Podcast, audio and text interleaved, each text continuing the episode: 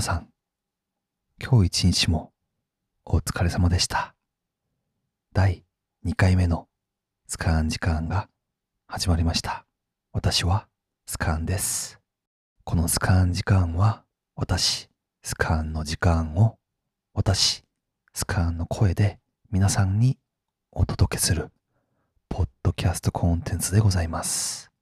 よろしくお願いします。さて、皆さんはある決まった時期に嬉しくなったり悲しくなったりすることありますか？うん、例えば会社や学校に行く前日が日曜日だったらなんとなくだるくなったり4月は新学期だからなんとなくワクワクしたりうん、人それぞれ違うと思うんですけどきっとそういう時期あると思います。もちろん私もあります。なので今回はその話をしていきたいと思います。うーん、私は毎年1月になると結構憂鬱になります。3、4年前から続いた現象で私はこれを1月病って呼んでいます。この1月病、なぜかかるかというと、うんまあ、新年の1月になると、私は割と前年度のことを振り返ることが多いです。で、前年度何をやったか考えてみて、なんか思ったより成長してなかったり、思ったより成果が出てなかったりすると、結構落ち込んで、で、だんだん年は取っていくのに、年齢に沿った経験値は構築されてないということに落ち込んだりします。果たして今年も大丈夫かなっていう、まあ、心配にもなって、そうですね、1月は割と憂鬱になりますね。で、今年も2020年も、まあ、前年度である2019年のことを振り返ってみました。しかし、うん、不思議なことに、今年はその1月病っていう現象が起きてなかったですね。2019年、確かにいろいろ挑戦して、いろいろ成長できた1年でした。その中でも記憶に残る3つのことを紹介したいと思います。うん、ランク付けしてみると、第3位は台湾旅行を2回したことです。うん、同じ年に同じ国を2回旅行することは本当に珍しいですね。うん、もちろんあの、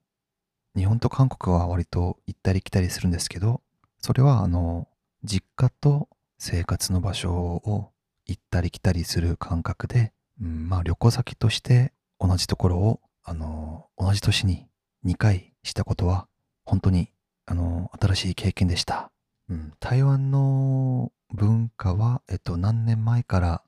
興味を持ち始めて、いつか行ってみたいなと思ったんですけど、去年それがやっと実現できました。うんまあ、個人的にカフェが好きなので、あの、台湾ならではのカフェ文化を楽しむこともできたし、うんまあ、様々な台湾の方々に会えて、まあ、様々な台湾の美味しいものを食べたりもしました。で、あの、展示会とか行くのも好きで、あの、台北の、あの、現代美術館にいて展示も見ましたね。はい。で、あの、まあ、2回台湾旅行したんですけど、まあ、被ってるところもあったり、被ってないところもあって、とても内容豊かな台湾旅行ができました。なので、2019年、記憶に残ること第3位は2回の台湾旅行です。で、第2位は好きな芸能人にファンだと伝えたことです。うん、芸能人いくら好きでも、あのーまあ、静かに一人で好きでいる方なんですけど、いつかは一度、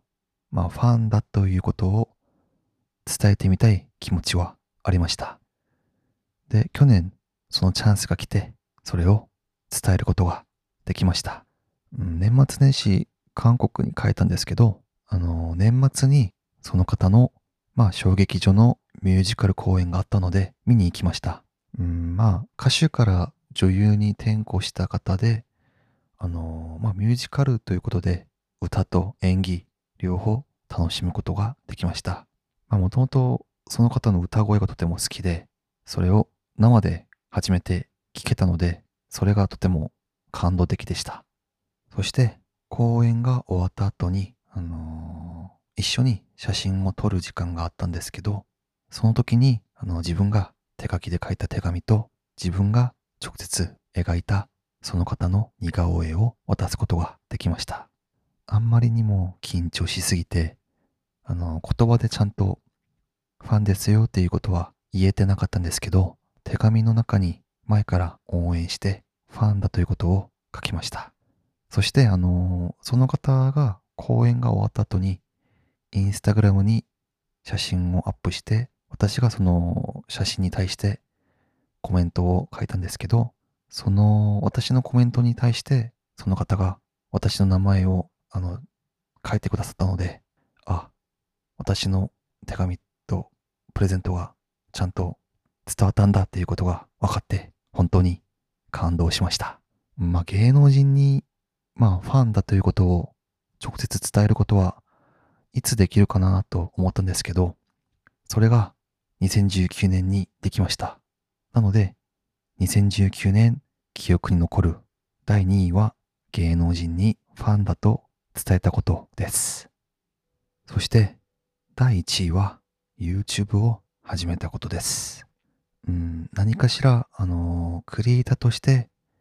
活動してみたい気持ちは前から持っていました。それが絵を描くことになるか、音楽を作ることになるか、映像を作ることになるか、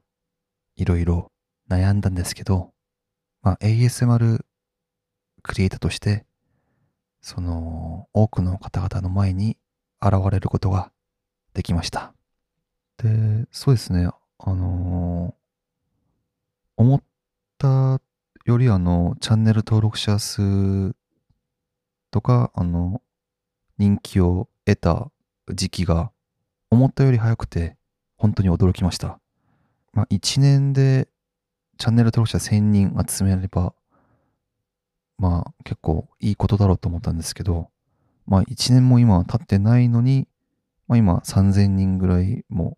登録してくださって、本当に感謝しています。結構、あのー私の映像を見て、結構よく眠れますとか、結構暖かくなりますとか、結構力をもらいますっていうコメントを見ると、むしろ私も結構力をもらったり、心が温かくなったり、本当にやりがいを感じていますね。その、まあ自分一人でチャンネルを作ったっていうよりは、まあ、本当に見てくださる方々と一緒にチャンネルを作っていったんじゃないかなと自分は思いますね。うん。なので、あの、この初心を失わずに、ずっと YouTube も、ポッドキャストも、あの、2020年頑張っていきたいと思ってます。なので、2019年記憶に残ったこと、第1位は YouTube を始めたことです。うーん、2019年こういうことがあって、2020年の1月は、毎年かかってった1月病の現象がなかったということですね。えっ、と、2019年確かに意味のある年なんですけど、うん、まあそれが最高の年にならないで、あのー毎年毎年最高の年が更新されるように頑張っていきたいと思います。